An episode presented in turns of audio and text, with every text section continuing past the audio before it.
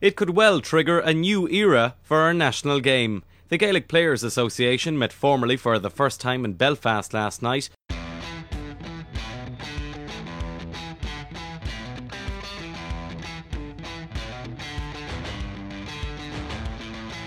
players probably feel it's time that maybe some of their ideas were heard. The Breakaway Gaelic Players Association and the GAA hierarchy seem set on a collision course tonight. The official recognition agreement between the GAA and GPA uh, provides for um, joint commercial ventures. The player development programme that's in place is something that's vital to the well-being of our players. You do your utmost to, to serve the members and uh, that excites me a whole pile. Every day, you know, we're working with players. They're the centre of everything that we do.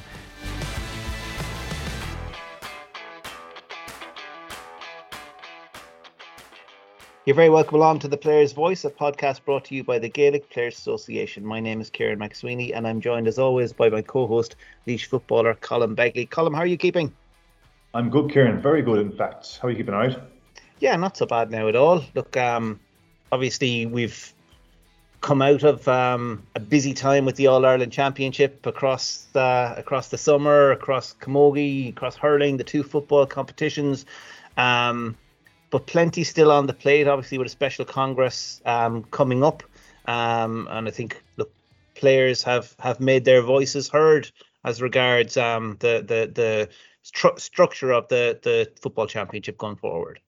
Yeah, obviously we had a lot of engagement with Kieran last while, and proposal B is the one I think players looking for, very pushing for, um, and fingers crossed it gets across the line that the delegates see the, the benefit in it for, for football going forward and and vote for. Um, I know players are really excited about change and and getting a format that's fair to all players and all teams, and just kind of really just kind of push the game of Gaelic football and reinvent it a small bit. Um, so hopefully we get across the line. Uh, special Congress is on the 23rd, I think. So um, look, as, as much as we can get players speaking about it as well, it would be great. Um, and look, that's I suppose that uh, plenty being said and talked about in terms of that. But look, World Mental Health Day coming up this coming Sunday, October 10th. October is World Mental Health Month. I'm delighted that we're announcing uh, a new platform and service available to support players in terms of Silver Cloud. And we'll be hearing from Dr. Derek Richards from Silver Cloud in terms of what the program and the, the platform actually offers. And delighted as well to have Tyrone's All Ireland winner, Conor Meyler, with us to talk about, yes, about Tyrone winning the All Ireland, but also about the journey he's been on over the last number of years in terms of recognizing what supports he needs and what tools to use to um, to get the best out of himself on the pitch, yes, but more importantly, in his life generally. Yeah, and that's and look, we're seeing both ends of it. We're obviously talking about the, the resource we have now with Silver Cloud, which is which is fantastic because I suppose it allows players or people just to take ownership themselves about how much they want to dive into it and give a bit more information. But then to hear Conor's kind of experience and what he's done over the last number of years or months, um, obviously during a very busy time and a stressful time or pressurized time, I'd say, even though I'm sure he handles it quite well. So I'm looking forward to hearing how he's done it. And I know players or players will hear his story and connect or hear some of his um, tips and, and ways of handling it and hopefully they can link in with our silver cloud um, resource over the next coming months and years and uh, yeah well done i think it's going to be a great opportunity for players to to get support in their own way Great stuff. Well, look, uh, myself and Colm will be handing over the reins to um, Jenny Rogers, who's our player development manager. Um, she'll be talking to Dr. Derek Richards in just a couple of moments' time. The Gaelic Players Association representing the interests of all intercounty players, protecting their welfare on and off the pitch, and supporting their development as people. Hi everyone, I hope you are keeping well. My name is Jenny Rogers. I'm a player development manager with the GPA. Kieran and Colm have handed over the reins of the podcast to me for today's episode. So, welcome to the Player's Voice. This podcast episode will focus on the topic of mental health and well-being. October is World Mental Health Month, and World Mental Health Day is on Sunday, the 10th of October. The goal of World Mental Health Day is to raise awareness around mental health and well-being. This year's theme is mental health in an unequal world and highlights how inaccessible mental health supports are for a lot of people all over the world. The GPA have always been passionate about supporting the mental health and well-being of our members and about trying to make well-being supports as accessible as possible. And in line with our aim to make well-being support accessible to all our members in a way that works best for them, the GPA have recently partnered with Silver Cloud Health a digital, digital mental health platform which provides a range of mental health and wellbeing programs to support with a number of issues. So I'm absolutely delighted to be joined by Dr. Derek Richards, Chief Science Officer with Silver Cloud Health. Dr. Richards, you're very welcome to the Player's Voice and thank you very much for joining me. Thanks, Jenny. Lovely to be here. Great. Um, so I think it might be helpful if you could just give us an insight into who Silver Cloud Health are and what kind of services they offer. Yeah, absolutely. Well, like you said in the introduction, uh, Silver Cloud Health are a digital mental health and well-being platform. We're an Irish company. We spun out from research um, going back quite a number of decades now and formally became commercial in 2012. And effectively, what it is is the following there are available what we call evidence-based treatments and these are treatments for various mental health issues and also preventative interventions for well-being in general. And the reason we call them um, empirically supported or evidence-based is that they have good evidence to support that they actually work. They do what they say on the tin. And what we've done then was we repurpose those into a virtual or digital uh, environment for delivery at scale. And this was the key motivation in Silver Cloud Health for many, for in the history of it. It was like most people can't get to access evidence-based treatment. Only a very small percentage of the population can either make it, um, can afford it. There's geographical barriers. There's a, a whole load of barriers, including stigma, which is a big one for many individuals. So um, in, a, in an effort to increase access and also potentially increase reach, we thought that it would be wise to develop out a digital version of these evidence-based treatments and make them available through services, different types of services, and we work with a whole variety of services from obviously the most obvious mental health care systems, health systems, hospitals, but also then we work with charities, we work with um, um, employee system programs. We also do work with um, universities and the higher education sector and working with their health services and also their counselling and psychological services. So it's the pr- platform and the variety of programs it has available are used in a number of different contexts.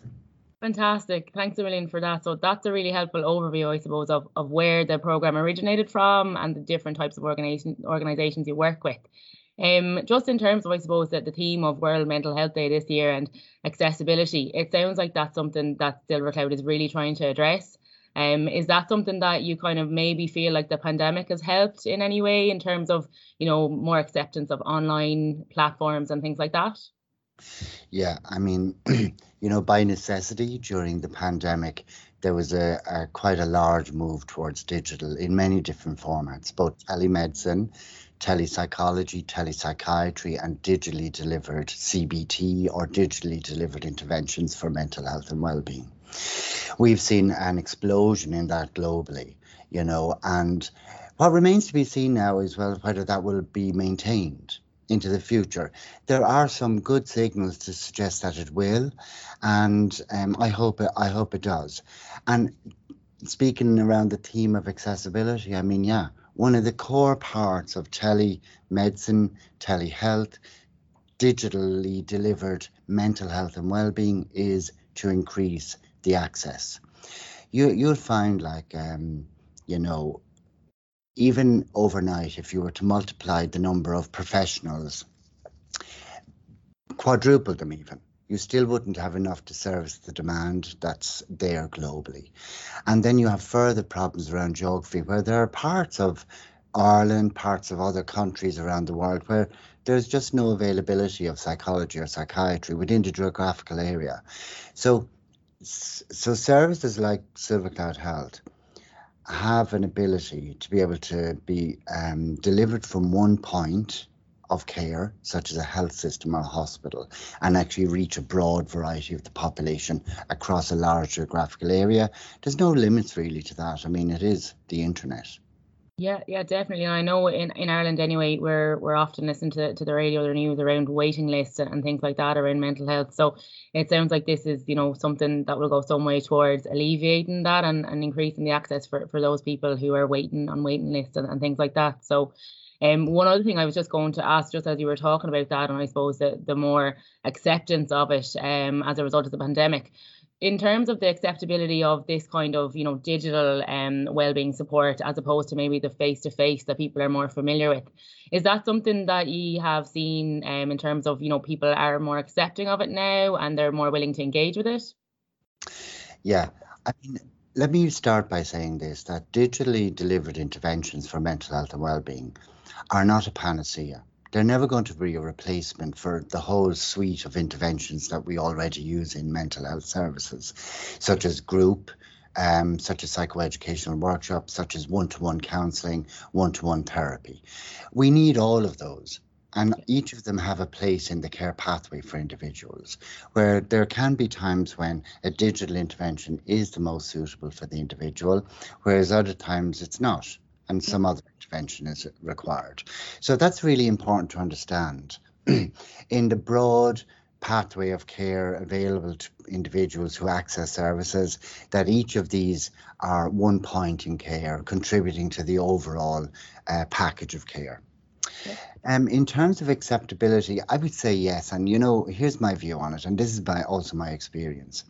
I can remember 20 years ago starting in this area doing small work in, in using digitally delivered interventions. And there was a lot of pushback at the time. But what I found was incre- increasingly as people got some exposure to it, their fears were waylaid and they really saw it for what it, what it is and the value of it. And that has always been my experience to date. And, you know, with the pandemic and the move towards a, la- a larger amount of digital use for delivery of care, there's no question but that just that exposure alone has already made many people convert to see the value of digitally delivered offerings, both in healthcare in general, but also in psychology, psychiatry, and digitally delivered cognitive behavioral therapy and well-being. I think that's a really interesting point. I think it, it's similar maybe to people's acceptance of, of counseling and therapy in general, because you know we all maybe have this image in our head that you know the, the Freudian image of you go in and, and, you lie down on a couch, and um, that's not the reality. And I think we've even got you know feedback from from players who've engaged in our counseling support service around you know beforehand it's the fear of the unknown, but once they've engaged in it, once they have you know you know tried it essentially, and they found it it's really helpful, and it sounds like it's the same with the experience in terms of Cloud and the digital platforms. Absolutely. I mean, you know, you said exactly that. It's like the fear of the unknown, the uncertainty. That's what that's what produces the responses of avoidance. Uh, you know, typical of anxiety disorders in themselves, uh, and they can be like effectively like you know, if we engage in those behaviors, we actually remove ourselves from the from the possibility of getting help in whatever format that might be. And it's really about educating people about what these are all about and also making them accessible in terms of normalizing them and normalizing the experiences as well. That it, yeah it's it's okay to be anxious. It's okay to feel uncertain especially over the last year with the pandemic. I mean there was so much outside of our control that anxiety was a normal response. Yeah, absolutely. And I think that's something we've been, I suppose, becoming more and more aware of is we've such a diverse membership. We've such a range of, you know, different types of members. So what we've been trying to do is you know cater to all those in terms of the different types of supports we have available so we have a phone line a text line and now we're really excited that silver cloud is something that's available you know online as a digital platform and we're hoping that that's something that might suit more people um or you know some people more than others um, so we're really excited to have this option. And the option that we have for members at the moment is the self-help programs. So the, the suite of well wellness programs. So I think it might be helpful if you don't mind just kind of giving us an insight into some of those programs and how they work or what benefits they have. Yeah, absolutely. And I think, you know, like you say, all of the offerings that are in the digital mental health um, well-being suite delivered by Silvercloud are in tandem with the other points of care, like the face-to-face, like the telephone support. And then in the current offering, there's a number of well-being programs, which are like the Space from Stress program. This is a really great program. Now, it's based on the principles of cognitive and behavioral therapy. And excuse me, and uh, effectively the Space from Stress program allows people to um, learn some skills around managing stress, especially stress that might be causing difficulty. Remember what stress is again. Stress is a good thing when it motivates us to be productive and meet the demands that are being placed on us. However, when those demands being placed on us outweigh our current resources to be able to deliver on them, then it becomes problematic. Now, that's an, a common experience, you know, that's a very common experience.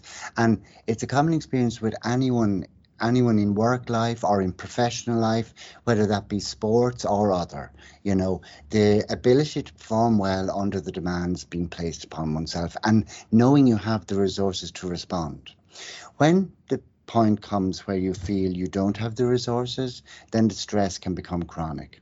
And the stress space from stress program really looks at a couple of areas of life and and tries to develop some skills and insights into um, achieving balance and returning to a, sen- a place where you feel actually I do have the resources to respond and I can respond, or recognizing the times when you don't have the resources to respond and what you need to do about it then. So, for example, in that program, the the modules will cover like life areas. Now, life areas is a particular effort whereby you you really take a look at the different areas in your life and where you're receiving nourishment and support and the other ones where you're maybe giving more, more than receiving and then painting that picture across the different areas of your life can allow you to make decisions well actually i'd like to put more of my time into into relationships or into activities that are actually nourishing for me which build me and maybe less into activities relationships etc that actually deplete me. Um, so it's a, that's one option or one area and there's Other items in that program are like the ability to create smart goals. Smart goals are like very specific, action related, realistic, and time bound and measurable at the end. Did I do it or not? Now, SMART goals are, good in the sense that um, you know you can see your achievements which is again feedback for you about well i actually am achieving and i i, I actually am um, eff- effective you know and again building that. Other areas in that program look at problem solving strategies to do that managing time appropriately. You know a lot of research into ma- time management in all areas and actually 50% of performance if not more on occasion is about time management. Like I know that, for example, in the areas of higher education and students at university and that, that success, much of the success is based on the ability to be an effective manager of their own time and and the work they need to do within it. Other parts of the stress program then look at lifestyle in terms of exercise, diet, etc. And then uh, a cognitive component is really looking at, um, you know, how our thinking is. Remember the in CBT, the core the core relationship is like we have thoughts, which um, based on those thoughts uh, dictate in some way how we feel, which consequently lead us to behaviors. And those behaviors can be positive behaviors or sometimes they can be negative depending on that cycle. So um, cognitive restructuring is a way that we can begin to look at our thoughts um, identify them if they're positive or negatively attuned and what might be happening, and then actually, you know, intervene and make decisions about, well, I can modify that thought. I can have a different thought. I can reframe the situation. So all of those um, components uh, are brought together in the stress management program. Really valuable evidence-based empirically supported components for building building resource, building your toolbox to be able to manage stress in all areas of life, especially in the, uh, you know, in in work life and also in your personal life in terms of relationships, etc. Other programs then um, follow a similar vein. You know, they're multi-module and they're all composed of both learnings, insights, and activities and skill development. So, for example, the resilience program. Now, resilience is a great one, I think. Again, resilience one, by, com- by contrast to the stress one, takes a positive psychology approach, which is different to CBT in that uh, Seligman and the work of Seligman and others in this area look towards. We're always we're always focusing on the negative, the pathology. Oh, there's something wrong with someone. Let's focus instead on actually the things that are right, and let's kind of you know, feed them a little bit and grow them a bit. So that's the focus of the resilience program. It's really looking at what's there already that can be built on. And resilience is kind of an in an innate feature of humanity, the ability to bounce back after difficult during after difficult times. You know to be able to be able to get back up again and to continue on. Massive massive part of life for all of us. And again that program um, builds on skills and strategies and it really it focuses on like core areas like meaning and purpose in one's life what is the meaning and purpose for my life it focuses on the self myself, who I am, what I need, and my needs in order to be the best in the world that I can be for myself and others. Connections really important. That social network, and the social network, whether it be family, friends, um, etc., and then you know the nourishment you're receiving from that and where you place yourself. And then it also looks at body, which is again about lifestyle, exercise, diet, and then the mind as well. And it's about in in this sense you know, I spoke about cognitive restructuring in distress one. Well, in this sense, the cognitive aspect is around building on a mindset of gratitude, of um, just being grateful for what, what I actually do have and building on that and grateful for what I do and what I receive, etc. So again, it's slightly different take, but again, really good stuff in terms of learning, insight, and skill building for the resilience program. Should I give some of a flavour of some of those programs to try to describe them somewhat, Jennifer? Absolutely, and, and that's been really helpful. I think the description of the, the two different programs and then maybe the, the way that they're similar and then some of the differences in terms of what they're based on. And I think it was a really helpful explanation there in terms of CBT. Somebody told me the acronym before T, um, and I'm a big tea drinker, so I never forget thoughts to emotions and actions. And just w- when you recognize that, and I think that's something that really struck me. So I've had a look at um, all the programs and the stress and resilient resilience ones I found just, I suppose, the resources and the tools and the strategies, they're very user friendly. Um, they're very easy to understand. And the fact that you can save them or download them and come back to them again later, um, I just thought it was a really useful way of making all the material available. Um, and the other thing that really struck me about it as well is, for me anyway, and listening to you describing them there, it just really sounds about, you know, sounds like bringing your awareness to these things. So in terms of stress, you know, the awareness of maybe, as you said, what is maybe causing negative impact of stress, and you know, stress is a normal part of life. We all experience it, but you know, when is it getting to that stage where it's problematic? And then being able to recognize that. So I think that that was really helpful, even the exercises there for myself in terms of what different elements or aspects of your life um, stress was having, you know, more of an impact than others at different times. Um, and I know the time management, and a lot of people will be very happy to hear because that's something that um, I suppose the life of an intercounty footballer or an intercounty athlete is, quite hectic. So being able to manage your time in, in a way that's um, you know helpful is, is something that we often get queries around.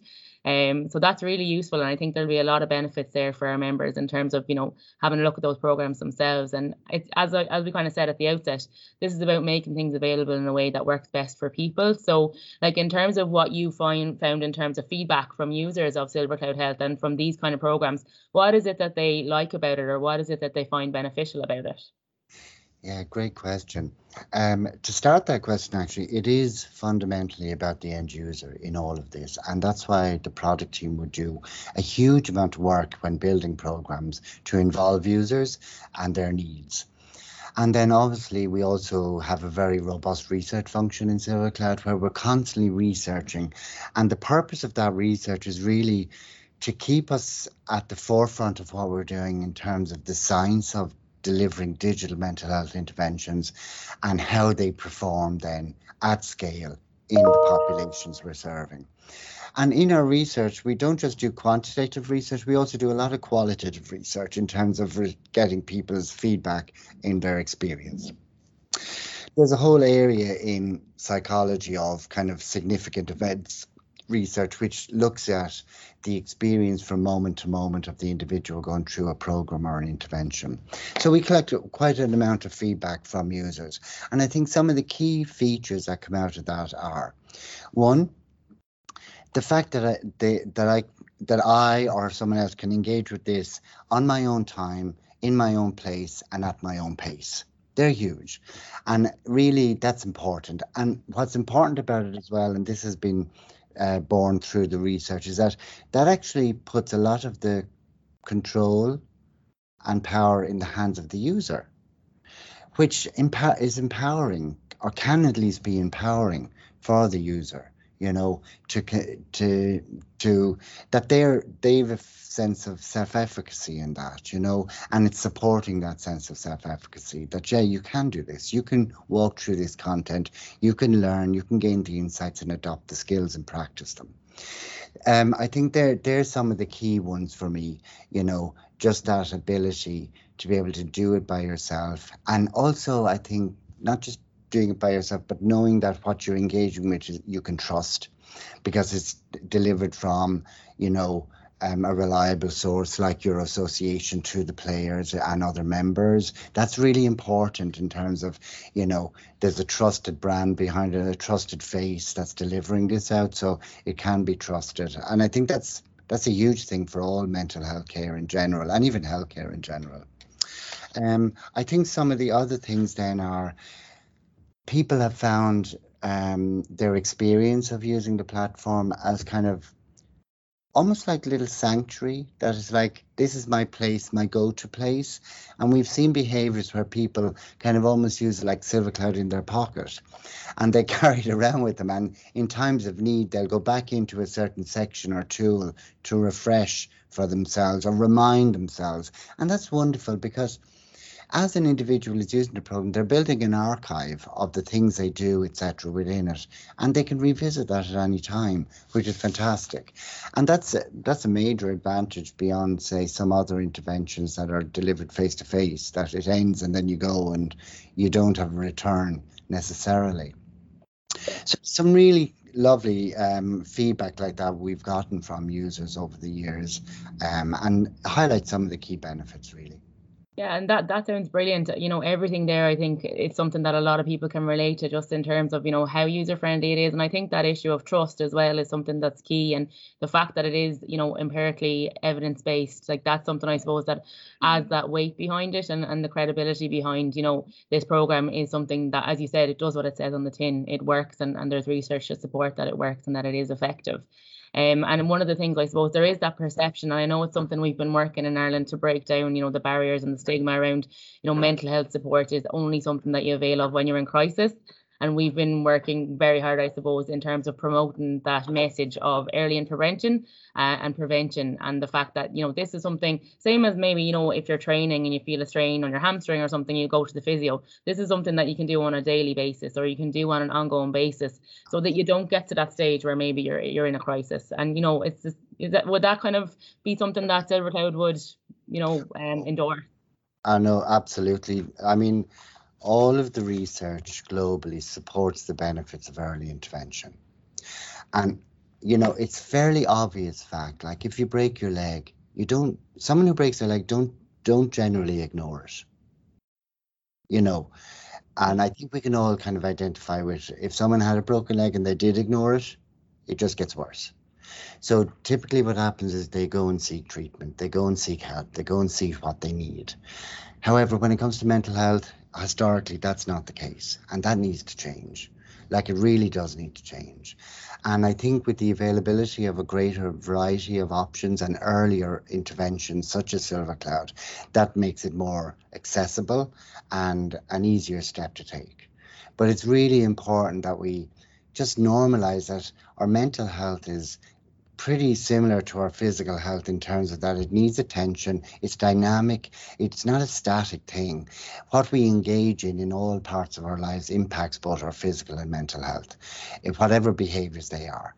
And, you know, some of them are positive, hopefully most are positive, but some are negative and they have negative impacts both in terms of our physical health and our mental health and we should pay attention we should and we should take action and not be afraid to take action absolutely not be afraid to take action well, well, Dr. Richards, I think that's a really lovely and, and, important note to finish on. Um, I think that's something that you know will hopefully resonate with all of our listeners, and it's something that I'm really excited about. Um, I suppose the potential of Silver Cloud to empower our members, as you said, and enable them to take that action on a consistent and ongoing basis, so that they are able to, you know, support their own mental health and support their own well-being. Um, so thanks very much again for joining us. That was a really interesting discussion, really interesting and helpful to get um, a better insight into Silver Cloud Health and kind of work that you're doing. And congratulations, I suppose, on, on making this service available. Um, the impact it's having worldwide, I'm sure, is massive. Um, so thank you very, very much. Thank you, Jenny. Pleasure. So I'm absolutely thrilled and very excited to be joined by recent All Ireland winner with Tyrone, Conor Meyler. Um, so Conor, you're very welcome to the Players Voice podcast. Thanks a million for joining us. Thank you for having me on, Jenny. Uh, we're delighted to have you, and we're just going to be chatting to Conor about his journey to winning the All Ireland with Tyrone and a little bit around how he manages and looks after his mental fitness as well. Um, but before we get into all that, Conor, I was just wondering, um, like you know what has it been like for the the last few weeks like has it sunk in yet that you're an all ireland winner or, or what's it been like for you I, I suppose there's moments where it sort of sinks in and and again on the field after you get a couple of moments where you just sort of take a step back and, and observe and and even even when we're, we're heading around the pubs a few days after again you sort of pull yourself back and you observe and see and that's nice because I didn't want to get too carried away with it all. I wanted to be able to remember it all and, and see um, see all the boys and see how much it meant to people as well. So that was class, but it has been a wee bit surreal, especially just walking down the town and and even if I'm up in Belfast and things or in school and people seem to know who you are and it's it's strange I suppose getting used to that as well and uh, again for the first sort of few weeks I probably wasn't even in the house long enough to to allow myself to sit back and and sort of take it all in because you were going from one thing to the next. But it's been class. It has been class, and I say there'd be there's there's certain days where you sort of sit down and you time to reflect, and I'm sure there'll be times over the next couple of months where you'll get chances to as well. But the, fun, the funny thing is, you're straight back into the club season with the league and the championship and everything now. So that's keeping your mind fairly occupied, and and school's busy as well. So it's all go. Um, but it's a great position to be in. Yeah, definitely. And I suppose it probably won't be maybe for another few months when things do settle down with the, the club scene as well, where you do really get a chance to maybe stand back and, and look at all that's happened over the last number of months. So yeah, I can can really imagine it's uh, it's surreal as you said. Um and just kind of that moment at the final whistle, like what was that like when you realised that I've done it, you know, we've done it? It's it's a strange one. Um, I suppose that's what you're dreaming about when you. Well, for me, it's what I was dreaming about whenever my I was thinking about winning All Ireland because I was at at the final in 05 and 08 with my dad and, and I say I, I spoke about it before him dragging me across the pitch and um, just this pure elation and not understanding what it was and I suppose you were kind of chasing that feeling or want to know what that was like. And for me, I, I was always dreaming of standing in Croke Park in the middle of the pitch and the final whistle going and just looking around. I just wanted to know what that was like, and thankfully I got the opportunity to experience that.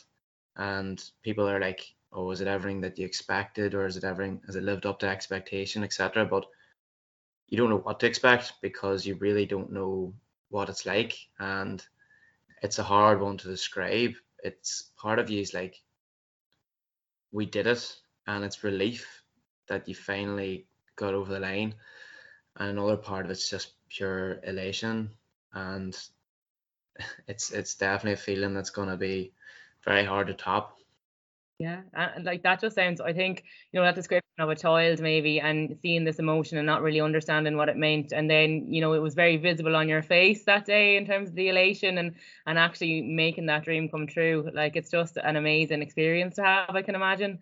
Um, and you know, what age were you when you were at those finals? Can you remember? Oh, 94, 11 and 13 and around that. Yeah, so like they're they're probably like you know right. You're very impressionable at that age, obviously, and it's obviously something that stuck with you. And then, however many years later, to be the person that's giving other kids that feeling, like that's just amazing. I can imagine.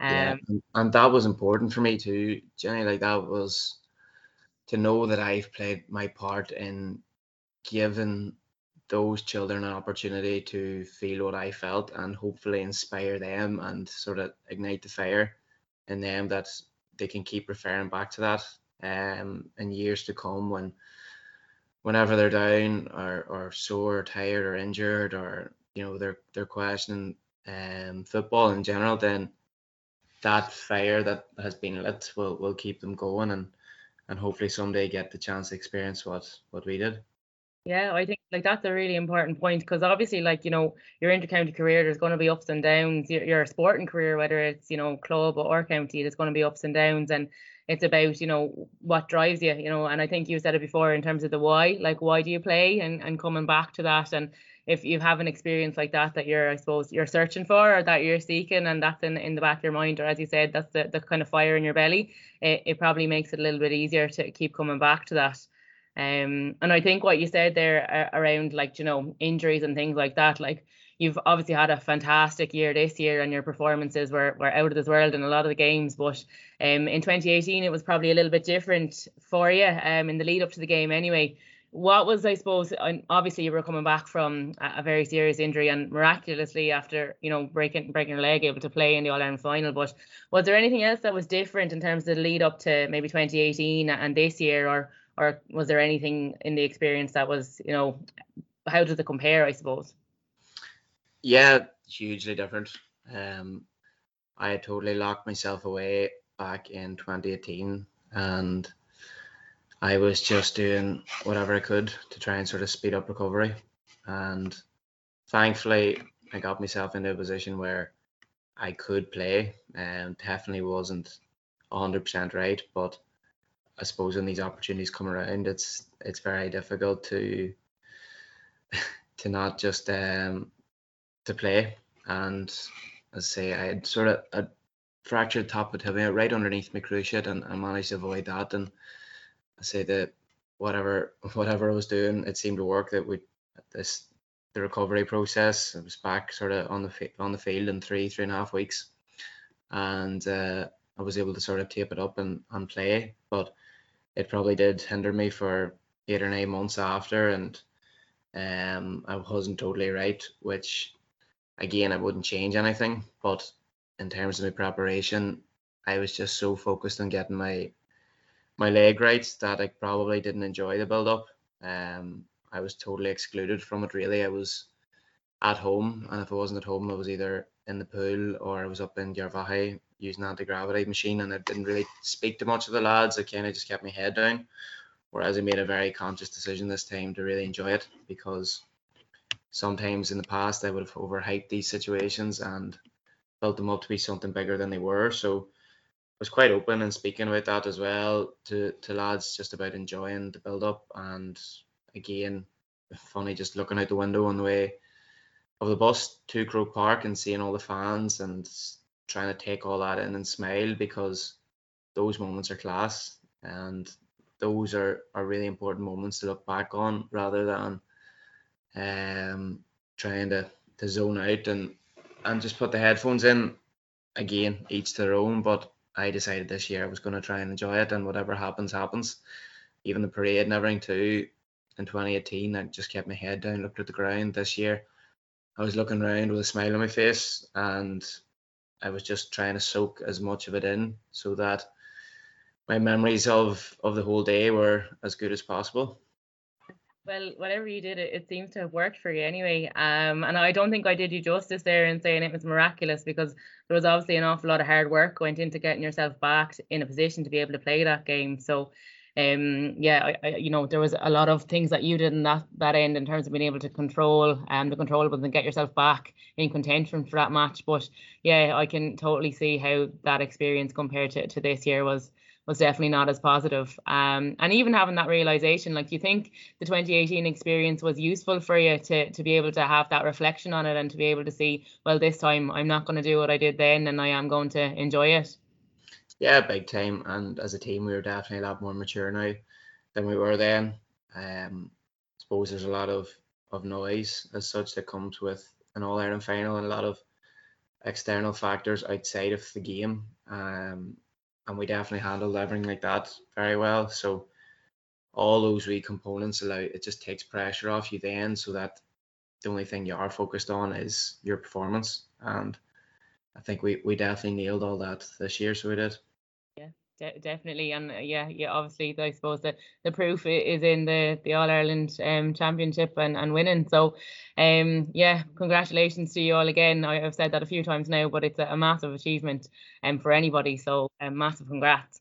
Um, and just I suppose not kind of focusing on on the negative side as well, but obviously injury is a massive important or a massive I suppose part of um any athlete's journey. Um, unfortunately, it's something that most athletes have to contend with in their career.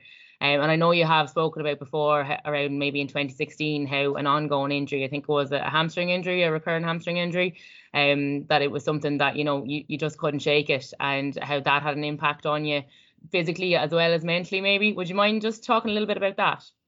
Yeah, no bother. Um, I suppose injury, without a doubt, injury is the worst part of sport. It uh, it stops you doing what you love, and that's playing.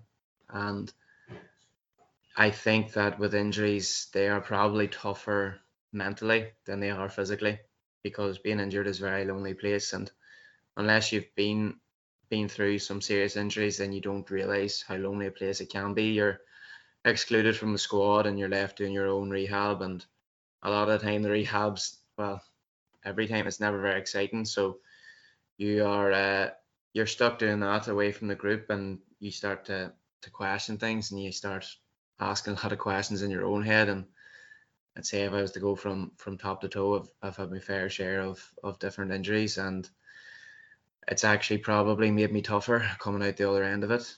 Um at the worst point in probably 2016 coming off the back of um a couple of huge seasons where 2014 we won the first club our first club championship in in 26 odd years. Um 2015 i was playing with Tyrone under 21s and we won the all ireland and that same year i was playing for the Tyrone seniors then um in all ireland semi-final so it was kind of a, a crazy two years and i suppose i tried to continue doing what i was doing 2016 17 where i was trying to outwork everybody and trying to do probably too much. I was playing college football, club football, county, and eventually my body was just breaking down and I was getting hamstring injuries. Um, problem was I was coming back too quickly and then I was re-injuring them. And if anything, doing too much. Um, I know somebody's have the issue where maybe not doing enough rehab. I was doing too much was probably my problem, and I, I couldn't get my head around it. I always thought that more was more, and doing more was better and had to really learn that doing more was probably hindering me and I really struggled mentally then with with the injuries and and being alone and um just being away from the group. And I know being in Garvaghey one night injuring my hamstring again and uh just crying um and talking to the physio about it like then and I probably knew then I needed to talk to somebody and didn't really realize was it did I need to talk to a physio or sports psychologist or who did I need to talk to? And I just contacted the GPA again very much didn't want people to know that um, I was struggling. I say I didn't have a mental illness or any issue like that but I was struggling probably with my mental health and didn't even realize. So the GPA were able to put me in touch with uh, well, a life coach or a development coach as such, and uh, we worked together for for a good few months and come to the conclusion that I was just putting too much into football and not enough in other aspects of my life. And when I was happy off the field, was, I was probably happier on the field. So I realized that I had to start putting some more time and effort into those things and take that intensity, that you know that diligence and uh, determination I had for training and take it to the likes of professional life and again the hours that I was putting into to training and football were it was ridiculous it, you know um through the roof. So again, trying to sort of use my time wisely and and probably put my time towards different things and, and give time to different people so friends family and as I say my, my academics as well so once I started to find that balance I started to realize my love for the game again and even just my body was reacting better because I was taking a wee bit more time off and and everything else so even how I went in and managed injuries that followed with that I was still very diligent. I, would have done my rehab um, accordingly and, and over and above, but I also was able to find time to switch off, which was was very important for me. And like I think what you've said there, I can totally see how a lot of players or a lot of athletes can maybe relate to or resonate with them around you feel like you're doing all the right things um you know you're being diligent you're, you're doing your rehab and that just level of frustration where it's just not going to plan and everything that you feel you know you feel you're doing everything that you should be and it's still not still not working. So you know when was the point when you know you felt okay this isn't something i may be able to, to manage on my own. I do need a bit of additional support here um like do you feel like that was that time in, in Garvaghey or was that something that was building over a while no, probably that one moment definitely triggered that I needed to, to chat to somebody, and um, I knew of the of the GPA, and it was my first time availing of anything really from the GPA. So I wasn't really sure what I was asking for, to be honest. I just knew I needed to to get some sort of. Um, initially, I was even thinking, do I need to chat to a physio or do I need to chat to somebody who understands injuries within G? I didn't know. Yeah. Um, and I just decided to reach out, and, and I'm so glad that I did because you realize that football really is it's only one segment of your life and since then you know i've been able to manage injuries so much better because i realized these things are going to happen and you have to really accept it just um, and that acceptance is important i think even from then i've matured too to know that I have a better understanding of my body, how how my body operates, and you know if when I'm sore, the difference between pain and injury. So again, you can play through a bit of pain, but playing through injury it doesn't help, and you set yourself back further. So I think getting a better understanding of my body, knowing that if I need to take an extra night's rest, then doing it. If um, a recovery session is going to be more beneficial for me than than a gym session, then then doing that as well. And since then, my availability, I've been available um, pretty much every game, played every game 2018, 19, 20, 21. So um, touch wood that that continues. Good, yeah, definitely. And like, you know, sometimes it's hard to, to realize if, you know, if you change something and if it's working for you or not. But I suppose the evidence is there in, in what you're saying. So it was kind of one, injury after another. And now since you've maybe changed your approach, um, the level of injury or the, the number of injuries has, has reduced. Um, so I suppose again, the, the proof is there that um, the approach you're taking is working. Um, and like the other thing around that was just, what is it about um that kind of you know knowing yourself? And like it sounds like what you're saying is maybe that kind of self-awareness um and being able to you know understand yourself a bit more has led to you being able to to I suppose make better decisions or better choices. Would that sound right? Yeah big time. And I have to credit the GPA again for the Jim Madden program in which I took part in last year. Um through it my self-awareness just grew massively. And looking at myself, um, for anyone who doesn't know, it, it's a focus on leadership, but really, it's it comes down to self your own self awareness and being authentic, really, as a leader. So, a, a fantastic program and and how the program is run is is top notch. It's very different from any other course that that I would have done before. So that was brilliant in, in terms of last year and helping me my own self awareness developing. I think when you really start to look at yourself on a deeper level, you start to find things maybe that you're you're not comfortable with, with or you maybe find that you're trying to be somebody else or please other people and it doesn't get you very far. So that idea of being authentic has been very important for me. Um, I love the course that much. I followed up with the accreditation then in Maynooth. So just finished that there um, two months ago. So it's even just triggered for me that idea of furthering myself and again finding things outside of sport that I can put my my time and effort into as well.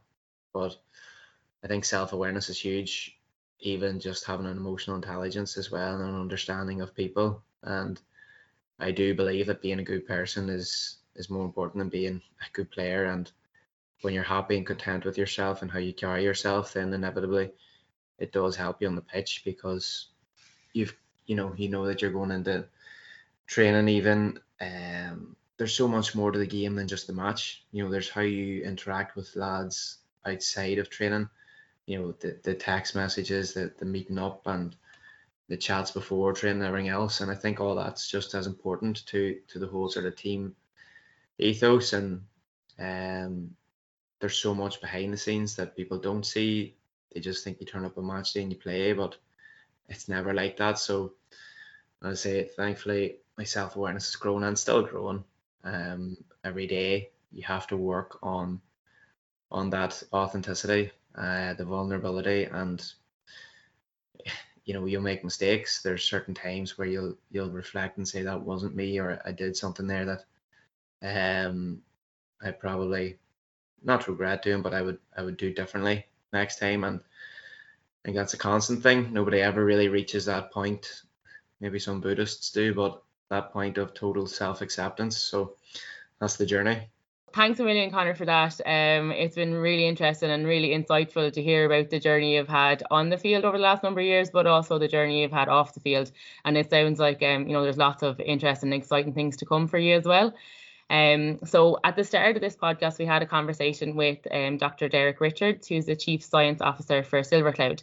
So SilverCloud is a digital mental health platform, and the GPA have recently partnered with SilverCloud to provide this service for GPA members. Um, so I know that you've used SilverCloud. So what did you think of it? Do you think it would be beneficial for GPA members in terms of that kind of looking after your mental health and if you're maybe struggling with something as an area where you could go for support?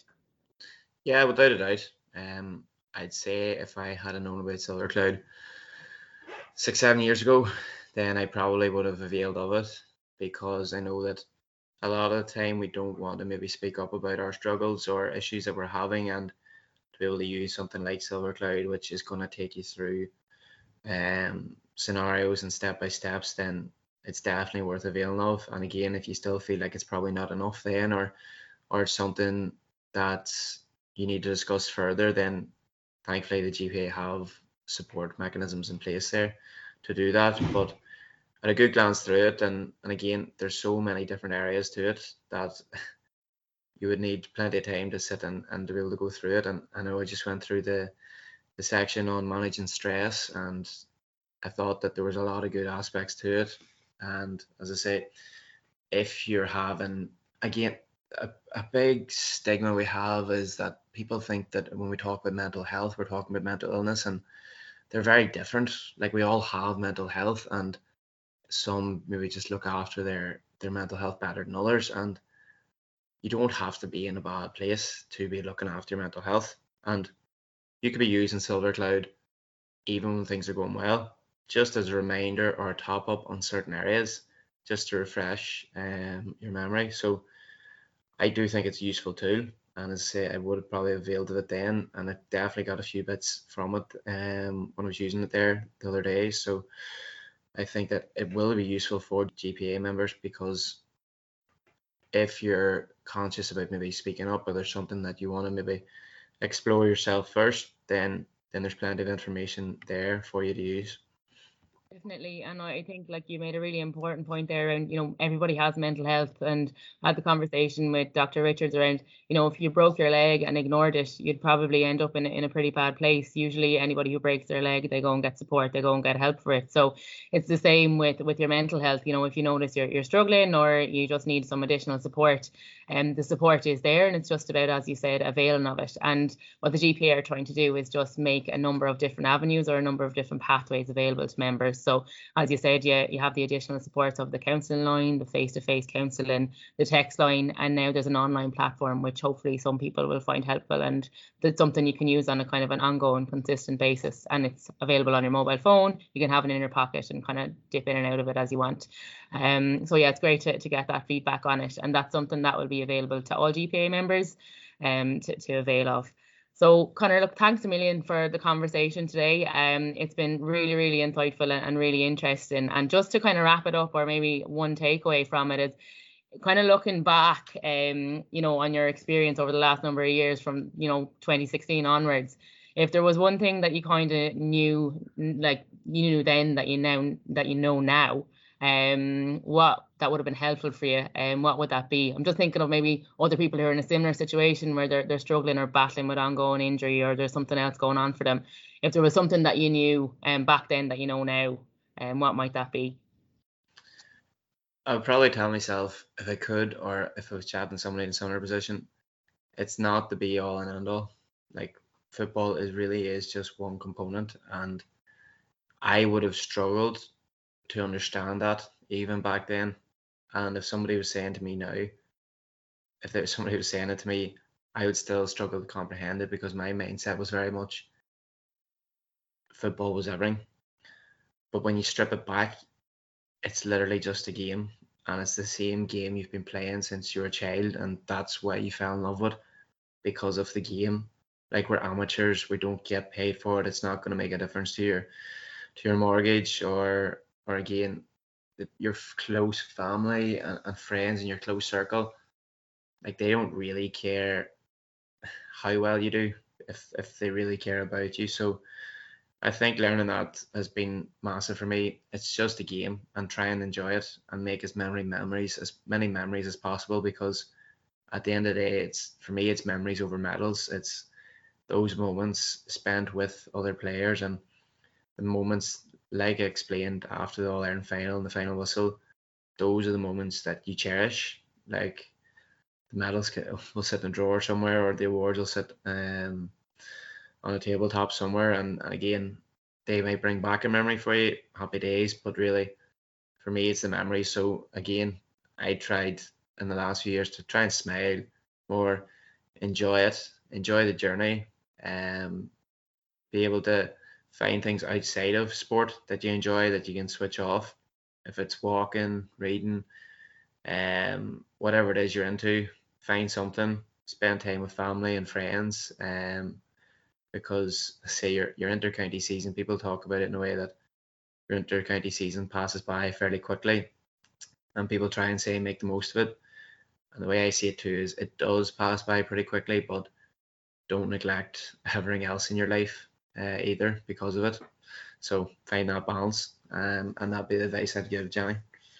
That's a massively important message and memories over medals. Um, I think yeah, copyright that one. I really like that one. Uh, um, and look, I know there's been two words that have maybe been associated with you now over the last number of weeks: sweat and courage. And I think it took an awful lot of courage to to do um, what you've done in terms of reaching out and, and saying, look, uh, you know, maybe I need an extra hand here. Um, and then just look at the positive impact that that had. And I suppose the, the personal growth and the journey you've had since then. So um, massive fair play, Conor. And thanks very much for sharing that. I'm sure a lot of people are going to find that really interesting to listen to. Um, and we really appreciate you giving your time. So thank you very much. Great talking no problem. No problem. Thanks for having me on. The Gaelic Players Association, representing the interests of all inter-county players protecting their welfare on and off the pitch, and supporting their development as people. Look, great to get the views there of Conor Meyler. Yes, he's an All Ireland winner with Tyrone, but look, there's so much more to him, as you'll have heard from that interview, than just being a footballer who represents his club and represents his county. There's more to life than than Gaelic football. And as as Conor said, if you treat it like the game that you were playing as a kid, and and you see it in that way, it's the game you love and take the enjoyment from it. It's probably probably a great attitude to have.